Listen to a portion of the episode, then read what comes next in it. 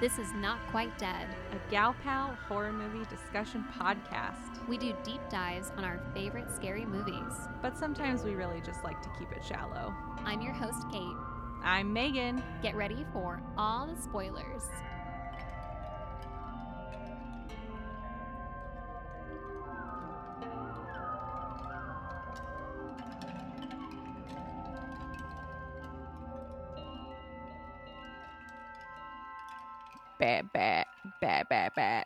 Is that what you say to Levi before you put him to bed? I should start doing it. Maybe he would love me even more. Offer him a hairy teat, perhaps? Well, that already happens. We are talking Barbarian today. Woohoo! This came out last year, so it's still new in our hearts, and we are super excited about it because it is a weird one. oh, I feel like this movie went viral. Like, I feel like it was so popular because, as people probably know by now, which if you haven't watched Barbarian, stop listening to this, go watch Barbarian, come back, and then just geek out with us over this movie. But the virality around it was around all of the like incredible twists and turns in this movie. It feels like I'm watching three movies almost.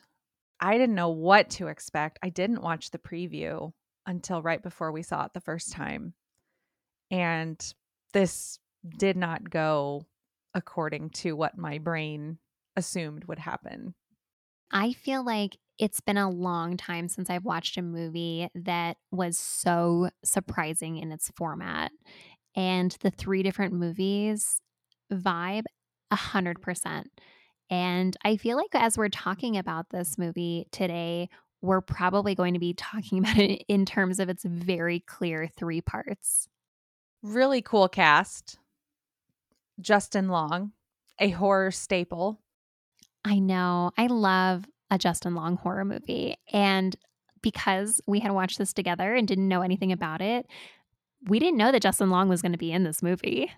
No, I didn't do any reading up on this movie at all. So it was so cool when he pops up on screen and he pretty much plays like the same kind of character he always plays. Yeah, the nice but not that nice guy. Yeah. We also have Bill Skarsgård, who is so perfectly cast in this movie. When I see him, I just see the it clown. And so I already go into a movie not trusting him. He can't do anything about it. It's just his face now. He's not trustworthy anymore as a character, which really worked in the first act's favor. Yes, it does. He was cast for and against type all at the same time. Another cool person in this movie is Richard Brake, who plays the Night King in Game of Thrones. I know, how random. Super random. That's the only thing I think I've seen him in. I know he's in uh, not House of a Thousand Corpses, but the other two movies in that franchise.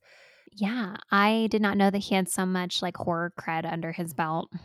Our lead in this movie was Georgina Campbell, who I was not familiar with before this, but she's been in Broadchurch and Wildcat, Murdered by My Boyfriend back in not seen 2014. any of these.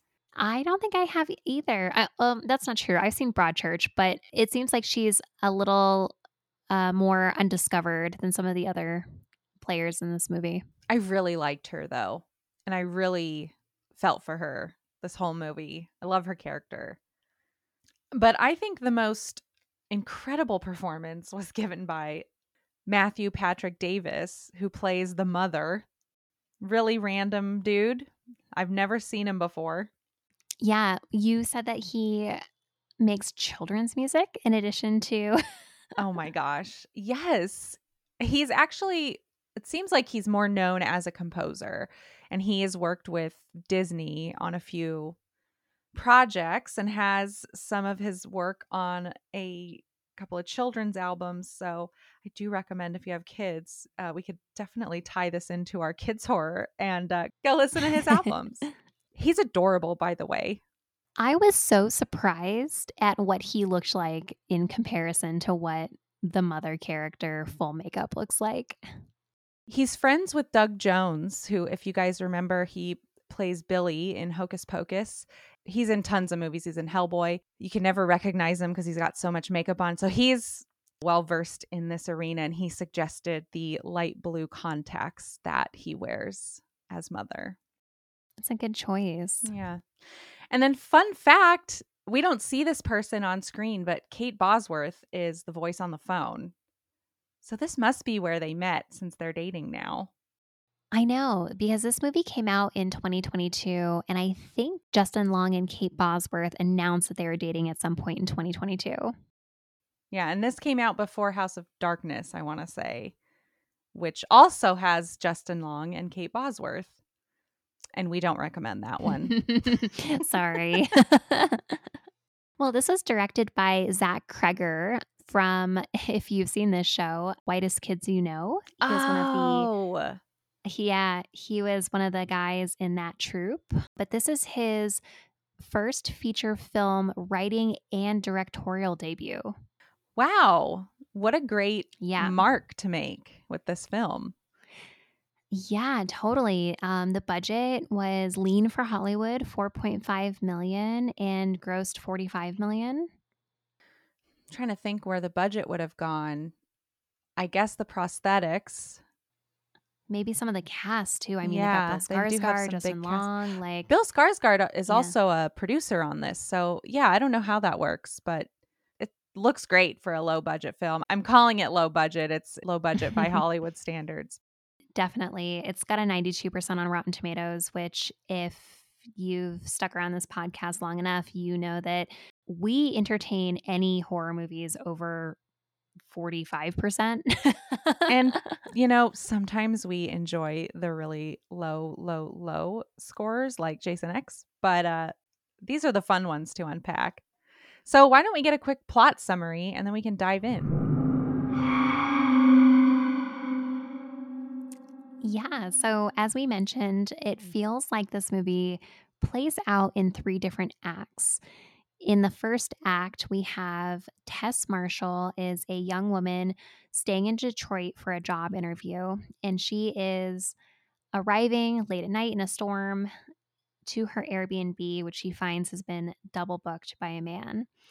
And it's this great cat and mouse almost scenario where you feel like Keith is going to, I don't know, probably rape and murder her. But in the course of the day that they've both spent there, they discover that the basement has a secret tunnel system with what looks like a murder torture room, a monster that's down there. And we get a hard cut into our act two with Justin Long, who is the owner of this Airbnb rental, who is suddenly finding himself out of money, who needs to go back to Detroit. He himself then gets caught up in this monster in the tunnels system, along with Tess. And the third act of the movie is what happens between Tess and AJ, the actual owner of the house. So, we want to take you through the movie act by act because each act, like we said, is semi self contained as far as like mood and what sorts of questions surfaced in our minds as we were watching. So let's start with Act One, in which I would say the monster of Act One is the monster in the basement. What do you think? I agree. I think that it's very clever because you want to believe that the monster is going to be Keith and it's very cleverly done. Have you read or heard of the book The Gift of Fear? No, what's that about?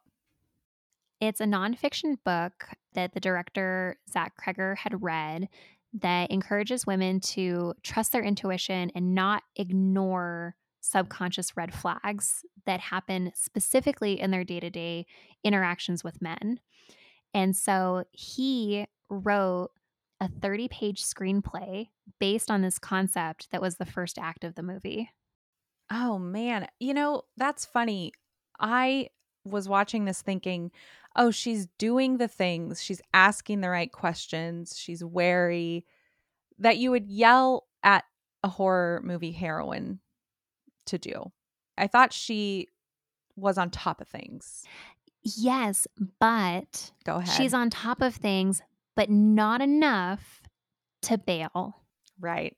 She's wary, but not so suspicious that she stops herself from actually staying at the Airbnb. That is very true. As soon as she sees the dude in the house, I feel like I wouldn't have even gone to talk to him. I would have, I just like would not have stayed as long as she stayed. But the way she handles it once she does decide to stay, I felt like, okay, she is probably going to make it. She's paying attention at least. She comes out and sees that he's made her a mug of tea, and she's very suspicious of it. Keith even lampshades the fact that it's suspicious that he has a drink waiting for her. I mean, that's one of the things that they always tell women, right? Is like, don't accept a drink from a man. And so he then says, Oh, well, I've got a bottle of wine here that they left from the Airbnb. I'll open this. You can see me open it. I'll pour it for you and we can enjoy it together. He's like egging her on to like do it. And she's like, Oh, I'm not going to take an open drink from you, but I am going to sit and drink wine with you. he does so many little things that feel suspect. Like, especially as an outsider watching the movie, it's like, oh my God, don't trust him. Don't do that. Don't touch the tea. Why is he so hell bent on getting her to stay? Like, why is he telling her about the locks? I mean, these are things that show that he is aware that this is weird. And mm-hmm. even that itself, which is such a bummer, right? Why we can't trust each other, even that itself is suspect because why is this guy so hyper aware of everything? What is he thinking? yes. And I think it's tragic because like this is what we want from our men is we want them to be conscientious. We want them to say, like, hey, I know you mm. think I'm a rapist, but I'm not going to rape you. But if a guy said that to me, Yeah. I would be like, get the fuck away from me. Like, I'm like, you are talking like a maniac right now. right. And I felt so bad for poor Keith. He's a sweet guy. He ended up being, in retrospect, such a sweet guy.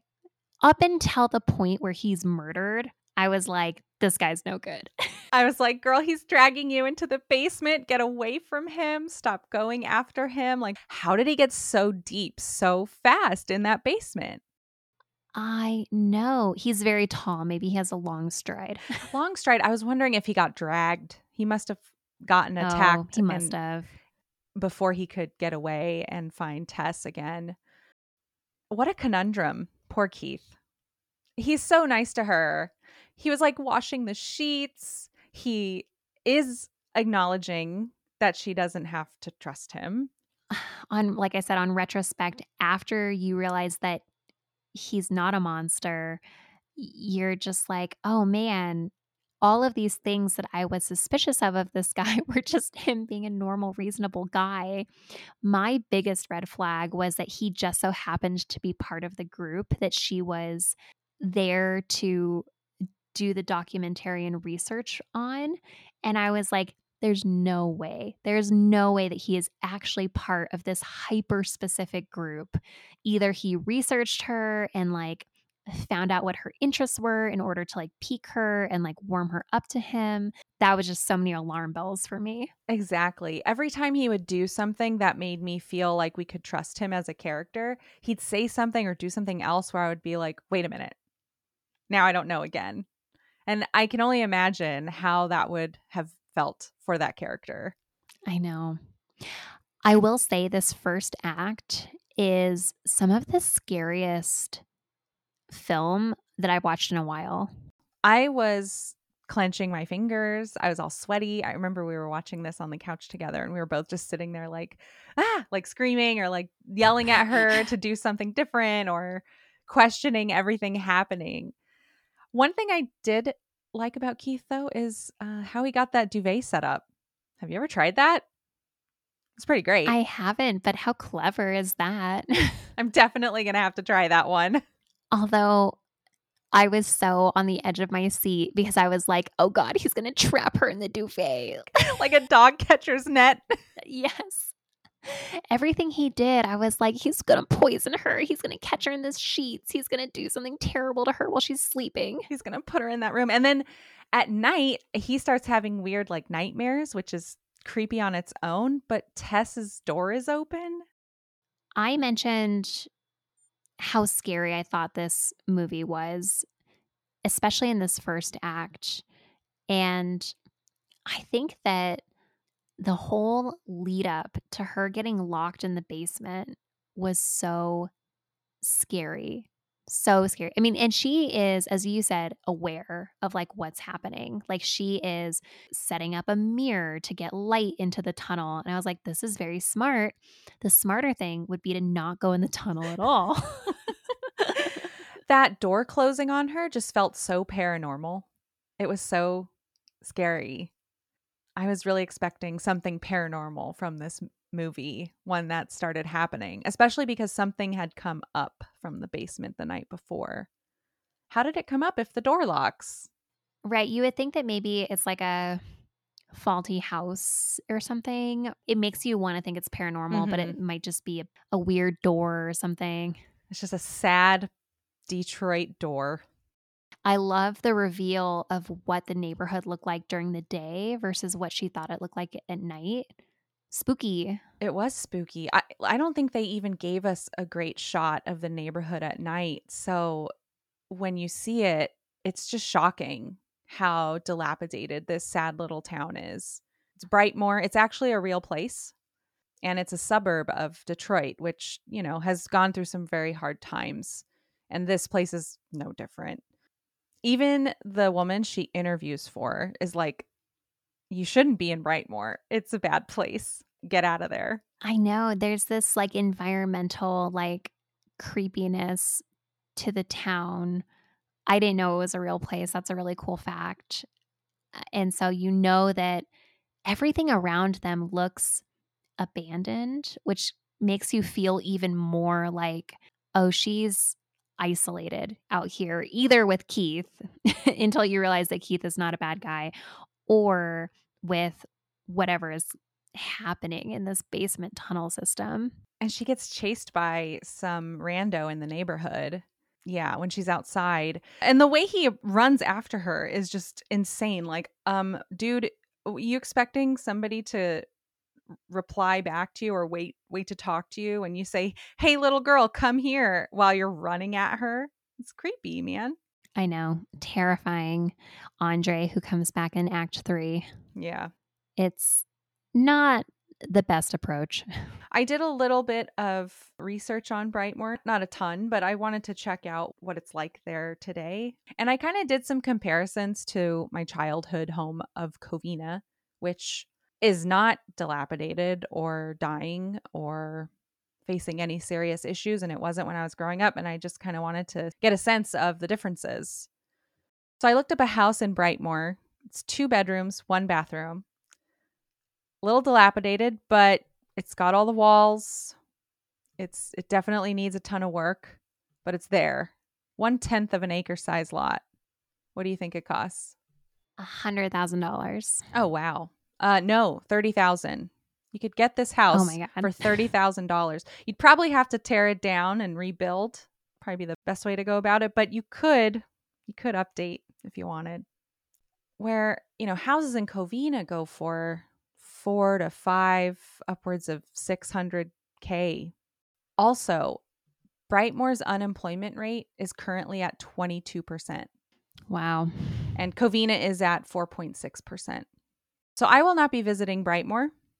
I don't know if anybody else will be, but uh, I'm with the woman doing the interview. Don't go there. It needs some help, needs some love. I'm so curious how Zach Cregger picked Brightmoor. I wonder what the research was behind that. I'll have to look it up after. The name is so sad. I know. It's so ironic. We'll get to the third act. We do get to see Brightmoor in all of its glory, but it's not like that anymore in this movie. Kate, I got to ask you if you were in this scenario and Keith was trapped in the basement and calling for help and you could barely hear him, he's far and away, what would you do? I want to believe that I would not help him. but I think I would. When I think of how I respond in my real life situations to things, I always feel like I'm on high alert because of how many horror movies we watched.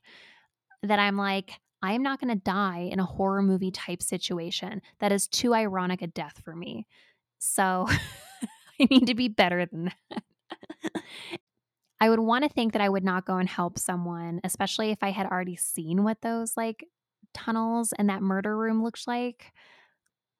But if it's someone that I know and who was nice to me, I don't think I would go and call the police before going to go look look for them myself. So I probably would go look. Oh boy. And it'd be just like Tess. I know. what would you do? Uh, I want to think that I would have gone for the police. I know my own limits and I am not going to be much help if he needs help and it's dark and fucking scary and I saw that weird room. I I would also just be like, "Wait, is this a trick? Like is this how he gets his victims?" You know, like I just wouldn't go in there. If I had to, I would have bust out that window in the basement and go call the police like get in the house again and, mm-hmm. and call the police. Uh, you know, if I had to pay extra for breaking that window, I don't think I would care because there's something really fucked up happening in that house. And that's more important than this window. So I do think I would have left. I think I might have at least called out to him, Hey, I'm going to go get help. Hold tight. That's the smart answer. I mean, who knows what it would be in real life, but that was my instinct when I saw this movie. I was like, turn around, get the hell out of here, go call the police, let them deal with it. Not that they're much help in this movie, but. Well, the end of Act One is Tess being caught by this monster. And then we have a hard cut into part two, which also is an incredibly drastic tone shift for the movie. It felt like a relief. I was like, okay, I can chill out for a second. It's just Justin Long driving and singing. The first act was such like a live wire from like start to finish that then this like does really suck all the tension out of the room because you're like, oh, it's a sunny day. Justin Long is in a convertible. Like everything is right in the world. yeah. And you think you're going to root for this guy. But as it turns out, Justin Long is the barbarian of Act Two you might say. Mm-hmm. He's been accused of raping a co star, and his agents or his handlers or whoever they are on the phone are like, hey, um, you're not going to be on this project anymore that you signed up for because this woman has accused you and nobody wants to work with you anymore. I love seeing the downward spiral that this character goes on, where he is so disbelieving on the phone with his handlers to the time when he's talking to his accountant and his accountant says, You know, you've got only mm-hmm. so many months left if you liquidate all your assets. And also, we don't take clients like you anymore. this guy is fucked. It's like satisfying. It is satisfying. You start off kind of on Justin Long's side, or eh, AJ, his name in the movie. I actually know it this time. I tried. So give me a pat on the back, listeners. You start off thinking, okay, AJ, maybe he just had some bad luck. Maybe it was a misunderstanding because why not assume positive intent? He uh he seems genuinely confused by the accusation. But as the act goes on, you learn more and more about his personality. And on top of that, he gives like a semi confessional to his friend at a bar yeah, he basically admits that he raped her. The way he's describing it is trying to downplay it, and it still sounds like rape. And so very you know. obvious. Yeah. it's so obvious. So he has to come to this property because he actually owns this crazy house and he wants to sell it to get some money back so that he's not living on the streets or whatever rich people do when they run out of money this was when the tension starts ramping back up. And I loved this because I was like, oh, we're going to bring everything back together. Where Justin Long, AJ, comes into the house and Tess and Keith's stuff is still there. he calls the Airbnb management office to say, like, hey, you guys didn't do a clean, and I think there's squatters here. And they say, well, no, the last people should have checked out more than two weeks ago. Oh, and so oh, you're just God. like, oh, God, it's to be a, a nightmare for Tess if she's still alive. Whatever's happened to her is not going to have been pleasant. AJ in this house is a really funny parallel to like Tess and Keith, who had this really weird thing happen to them and they're wary of each other and the mood is very tense and uncomfortable. AJ gets here and he starts checking out the specs of the house. How's it looking? He goes into the basement. He sees this secret tunnel and he is like stoked. He is like, Yes, I have more square footage I can sell. It's so funny. And I'm sitting there like, waiting for the other shoe to drop, right, for this monster to come out, and he's kind of getting away with it for a while. It is hilarious. And I think that knowing that the director, Cregger, came from like a comedy background makes so much sense because this middle third of the movie is hilarious. It is so funny. He is not even phased by that camera and bucket room. He's a true barbarian. No, he like sees it and he like runs away and comes back with a tape measure so that he can me- measure how much square footage is being added to this property. Extra bedroom in the basement. it's a real fixer upper. I have to ask how he bought this house without knowing that people are still living in it or, you know, this tunnel existed. You bought a house. Don't people check things? How did they miss that secret door? You know, it is possible for hmm. people to buy houses sight unseen. I think wealthy people do it all the time, but people who aren't particularly wealthy do it too. My grandma bought her house without ever seeing it in person. Wow. And this was just like four or five years ago. Your grandma bought, is it a condo? It's in a, like a developed neighborhoods. It's not in like dilapidated Brightmoor. Right. Right. so I mean, there is a difference. There's no history. I, I just have to imagine somebody at some point walks through the house, like an inspector or a real estate agent. And how did they miss that? In Brightmoor though, Yeah. like I imagine that people are using their resources for other things. Like it seems like so much about this situation. I think with what you were saying about uh, Brightmoor as a real place is the context for this is like, oh, this was able to happen for so long because people just write it off as, oh, well, it's a really, really, really bad neighborhood. I think I don't want to get like too far ahead of ourselves, but I mean, even when Tess runs into the cops later with her horrible story and like needing help, they're just like, oh, you're on drugs. You're just a black lady on drugs. Oh, shit. I guess my privilege is showing. Whoops. I wanted to find out like, if you want to build a tunnel under your house, it seems like the kind of thing that would be illegal unless you get permits. And it definitely is. so. Yeah, because there's like Mhm. important stuff down there, like pipes and electricity lines and whatnot. I don't know. And this tunnel is long. it's huge. How big are these lots? I have to imagine it went under his neighbor's house too. Almost certainly. There's a nice little Easter egg in Act One when Andre, the guy who rushes Tess, she's outside and you have all these like houses of the neighborhood behind them. And they're all spray painted and graffitied.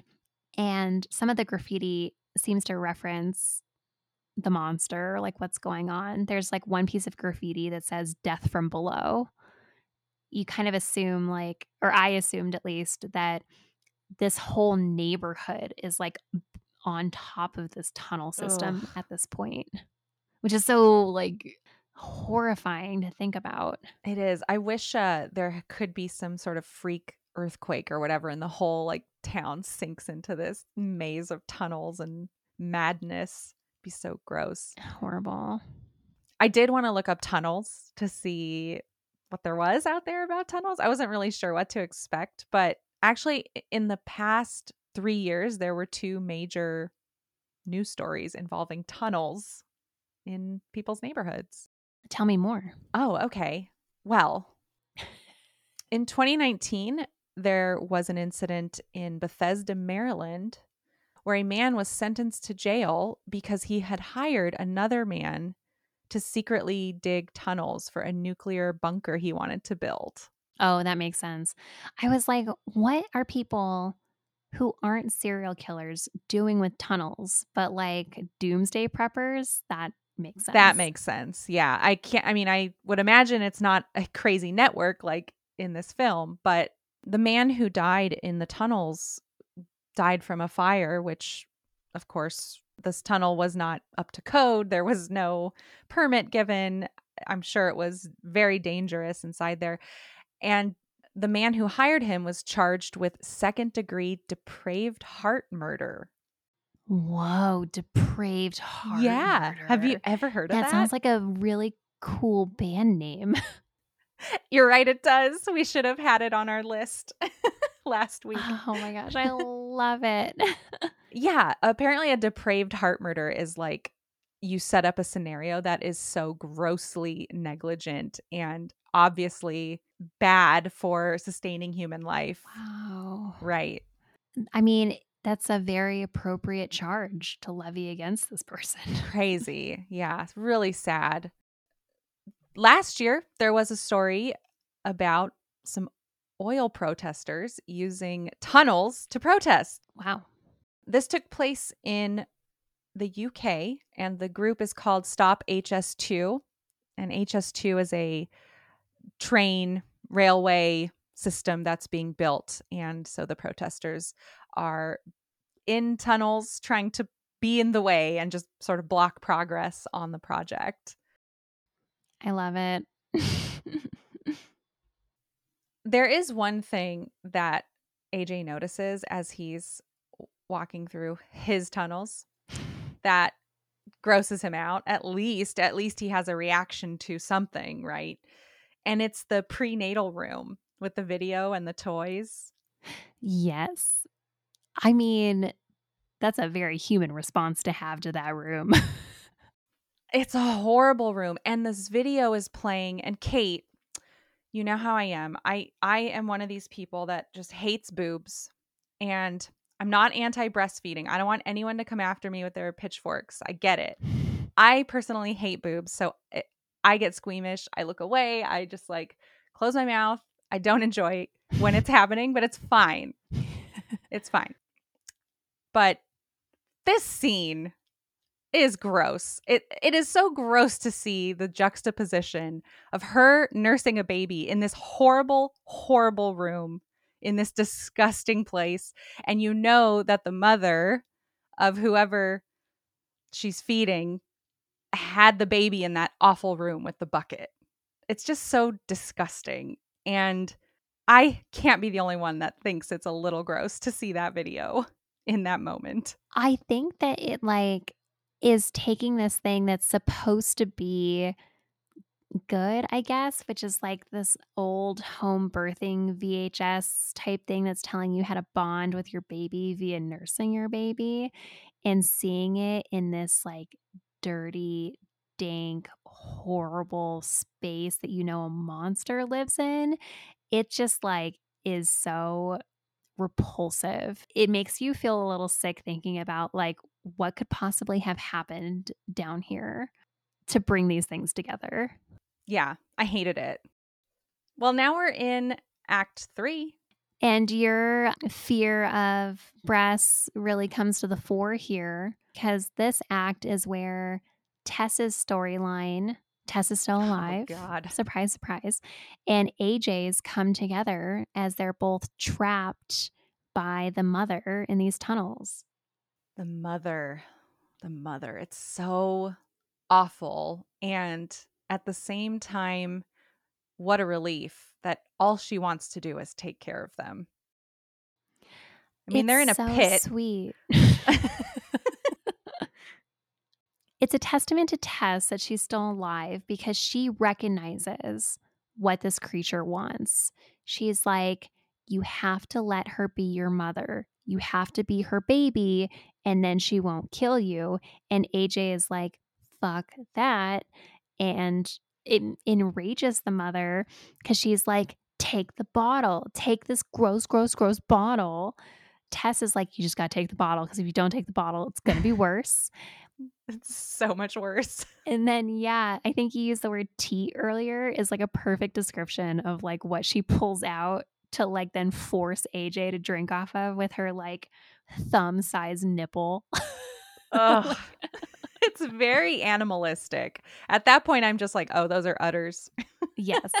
Yeah, very much so. It's gross. And the thought of putting one of those in my mouth made me want to retch. It was actually kind of hard for me to watch because it was such a gross out factor for me. I think she has like long, scraggly hair around her nipples too. Like they She just made her yeah. very gross. Yeah. They did a really good job. Okay, so the first act was like so much like tension, and then the second act was like so mm. funny, and then the third act has a lot of body horror in it. The third act also shows us the backstory of what I consider the true barbarian. What I think the movie might be trying to get at is the true barbarian. And that is this woman's rapist and father. They do this flashback to the 80s and show us Brightmoor in the 80s. It's so picture perfect suburbs and this horrible nightmare of a man is a serial killer that we see shopping and he's shopping for diapers and he buys the VHS that we see showing how you're supposed to nurse and all of that and the like sick reveal is that this guy has been abducting women and raping them and forcing them to have babies and then raping their children and forcing them to have babies and it's just this horrible incest train Having babies with those babies. Oh, who God. knows how many of these babies and women he killed or died or whatever like before they could come come of age but i was like okay in a best case scenario the mother character is what like maybe in her 20s or 30s maybe and so i was like maybe he hasn't raped anybody since the mother was born and he got too old to rape anybody Did he have sex with that thing, you think? I don't know. She wants a baby so badly that I almost feel like she would accept this is horrible. This is a real dark place Yeah, that we're getting here. It's so dark. It's really dark. It's a hard thing to think about. you know, and I say thing because she doesn't look like a person. She looks like a monster. And she behaves like a monster. I know. Okay, so the movie is telling us explicitly Andre is explaining to Tess and AJ once they get out of the house and they think mother is dead what mother is that she is the product of generations of incest by this horrible man but she genuinely looks like one of the monsters from the descent Yes. Yes. And she only comes out at night, which kind of goes along with that idea. And I guess is why she's so pale. She has these weird paranormal or superhuman traits about her that yeah really confused me about what she was actually supposed to be. she's so strong she's incredibly tall and fast she just seems so far apart from humanity She gets hit by a car and also smashed into the house. She passes out, I guess, with her eyes open. She looks dead. And she gets up like a few minutes later in the movie and chases them up like a water tower or some sort of it's a water tower Mhm. Yeah. She bursts through the water tower wall and rips off a guy's arm. She rips off Andre's arm and like beats him to death with it. She throws herself off of the water tower, hits the ground, buttressing Tess from the ground. So another person's weight on top of her. And she survives. Oh, and she gets up and splits AJ's head in half after shoving her thumbs through his eye sockets. Like, I don't believe that the gunshot killed her. I just, how could I after all of these things happened to her? How is she dead? It's hard to believe that she's the product of incest given how monstrous she is. I want it to be like, oh, maybe this is like an urban legend. At the same time, like they do show us that that old man is still living in the tunnels and mother is afraid of him. That's how bad he is. Yeah, she sees AJ like go towards that area and she backs away from it, which is pretty scary. Extremely scary. And it's so weird when he walks into the room and it's just this old man with a bunch of videotapes.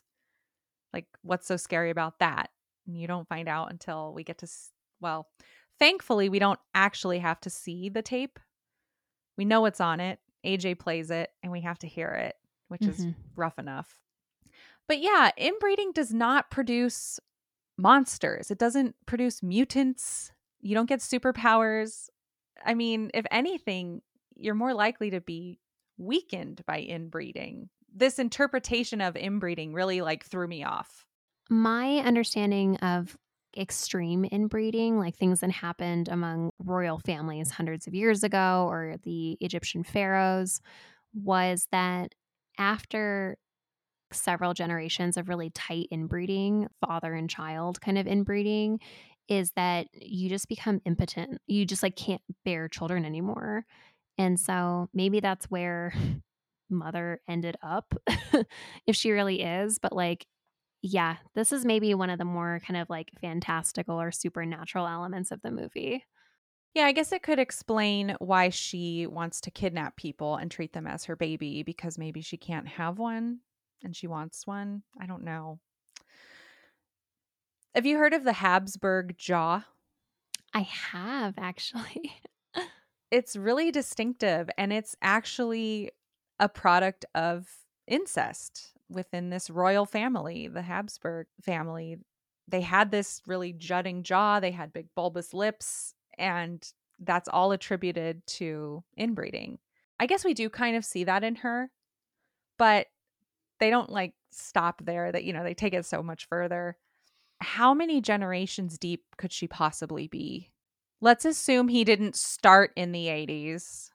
yeah, that's what I was thinking earlier was given how old she seems to maybe be like best case scenario she's in her 20s but she might be more like in her 30s that really she's only one or two. I don't know. It's it's hard to kind of square how old she might be and how many generations it would be.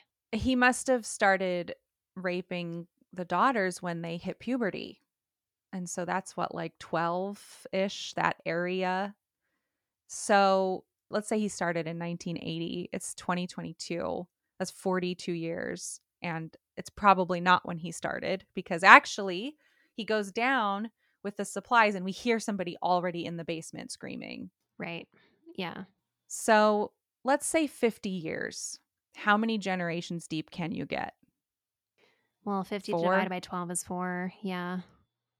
I mean, Yeah. that's pretty dark. But I, I still can't imagine four generations deep. That's how bad she looks. Yeah. Yeah. Australia is home to the world's most inbred family, according to the New York Post.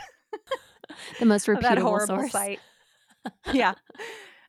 Title says four generations of incest. I'm looking at the photos. Uh, The faces are blurred, but I'm not seeing any monstrous attributes to these people. You're not I'm not seeing- seeing any. Sharpened teeth. Well, I'm not seeing any teeth. I, I'm not seeing anything like about their bodies that seems superhuman or super gross. They just look like normal people, aside from the fact that I can't see their faces. So, this movie is a bit of a stretch. I think in the name of horror, though, it does a pretty good job.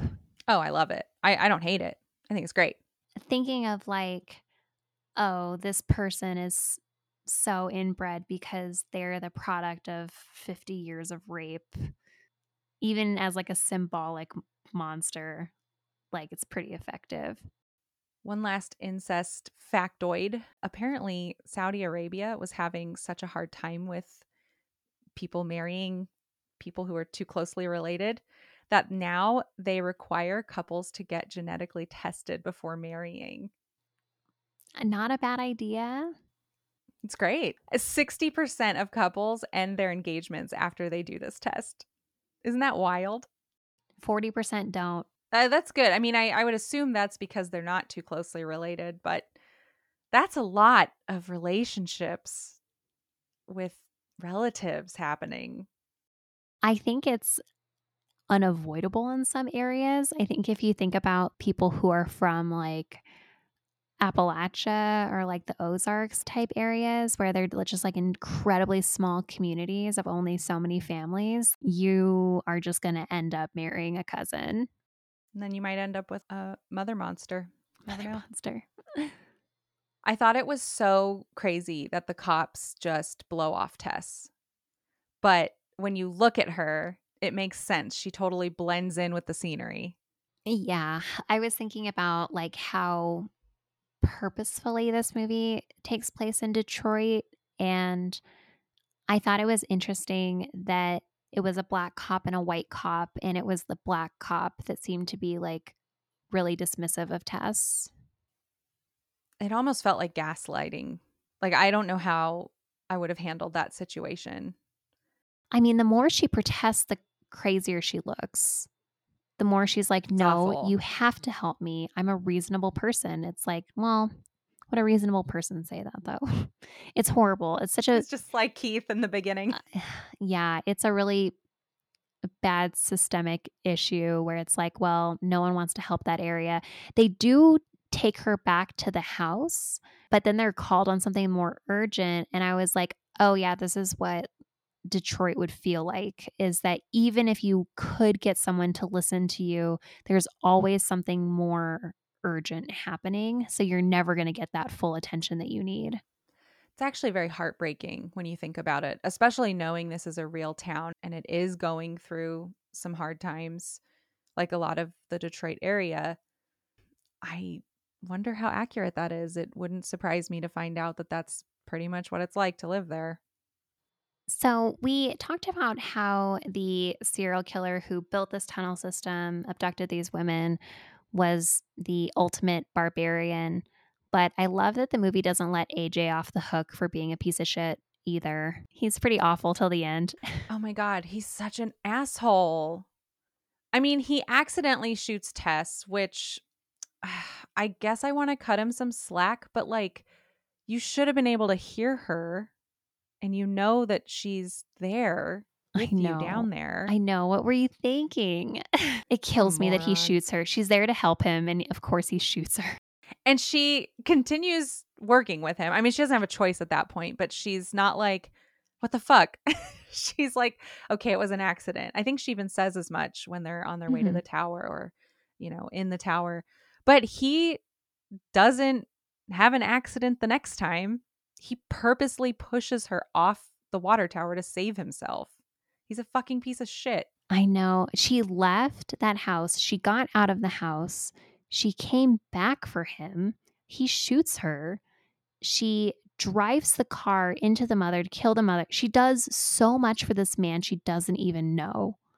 And I feel like it's a nice like circle back to circle back um to the to the first act where she's ignoring her gut instincts about Keith is she's doing it again but with AJ where she should see that he's not a good person and is maybe not worth her own life to save and she does it anyway.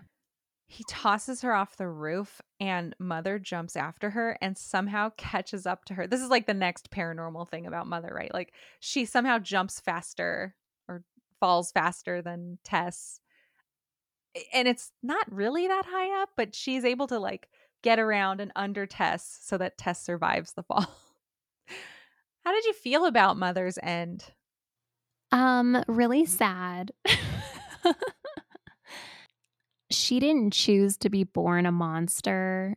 She was just kind of made into one and yeah, she kills people, but that doesn't seem like her fault either. She just seems like this animal, supernatural type creature, not like a person who has morals.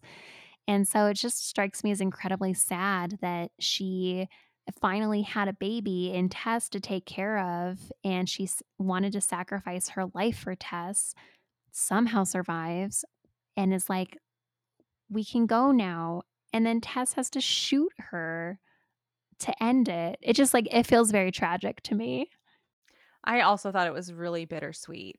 I wanted Mother to be okay, but I was like, there's no way this thing person will ever be okay. Like, there is no other option, especially because nothing kills this thing. Like, I'd be worried just about that. like, it might come after me.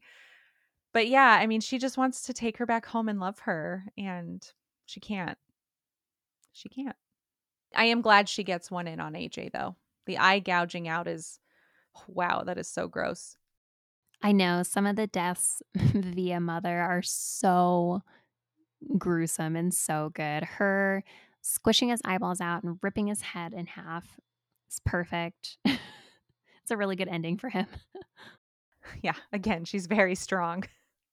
I also think AJ throwing Tess off the roof is like the final nail in the coffin that he rationalized the rape because he rationalizes throwing her off the water tower. Oh, yeah. Yeah. He's like, I had to do it. You made me do it. And it's like, okay, you're just a bad person. like, just fuck you. Well, I'm glad we covered this really weird, really cool movie. I recommend it. It has like a really strong divide in the Google ratings that I saw. You either loved it or you hated it if you're a Google user. I loved it. I think that if you're a fan of horror movies, that this one, if nothing else, is very interesting in structure.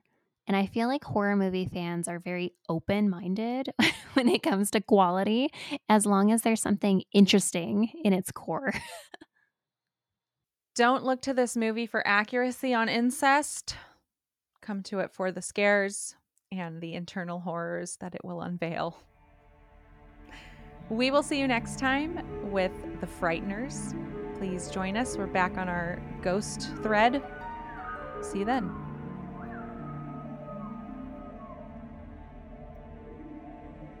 This was Not Quite Dead.